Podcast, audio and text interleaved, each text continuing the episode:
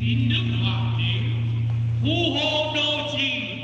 cho quốc thái dân an. Vào mùa xuân năm Kỷ Dậu 1789, nghĩa quân Tây Sơn dưới sự chỉ huy tài tình sáng tạo của Hoàng đế Quang Trung Nguyễn Huệ đã tiến công thần tốc, đánh tan 29 vạn quân Mãn Thanh, giải phóng kinh thành Thăng Long.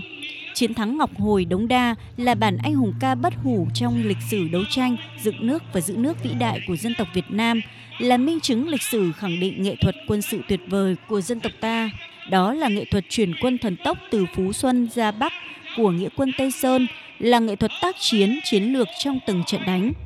Chiến thắng Ngọc Hồi Đống Đa chính là sự hội tụ, kết tinh sâu sắc của truyền thống yêu nước, yêu độc lập tự do, cùng với đó là tinh thần đoàn kết, dũng cảm, ý chí quật cường ngàn đời của nhân dân ta. Bằng thắng lợi vĩ đại này, dân tộc ta dưới sự lãnh đạo thiên tài của Hoàng đế Quang Trung Nguyễn Huệ đã đập tan giấc mộng xâm lược của quân Mãn Thanh, giải phóng đất nước, giữ vững độc lập dân tộc. Ông Lê Tuấn Định, Chủ tịch Ủy ban Nhân dân quận Đống Đa, trưởng ban tổ chức lễ hội cho biết: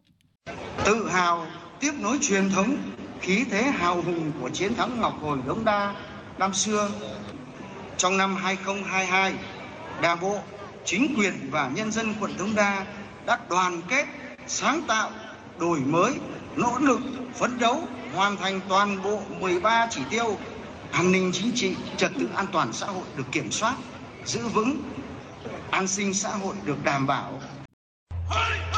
Ngay sau lễ khai mạc là chương trình biểu diễn nghệ thuật màn sử thi kỷ niệm 234 năm chiến thắng Ngọc Hồi Đống Đa do Nhà hát Tuồng Việt Nam thực hiện. Phần hội diễn ra với các hoạt động văn nghệ của các đoàn nghệ thuật, cờ tướng, cờ người, các trò chơi dân gian.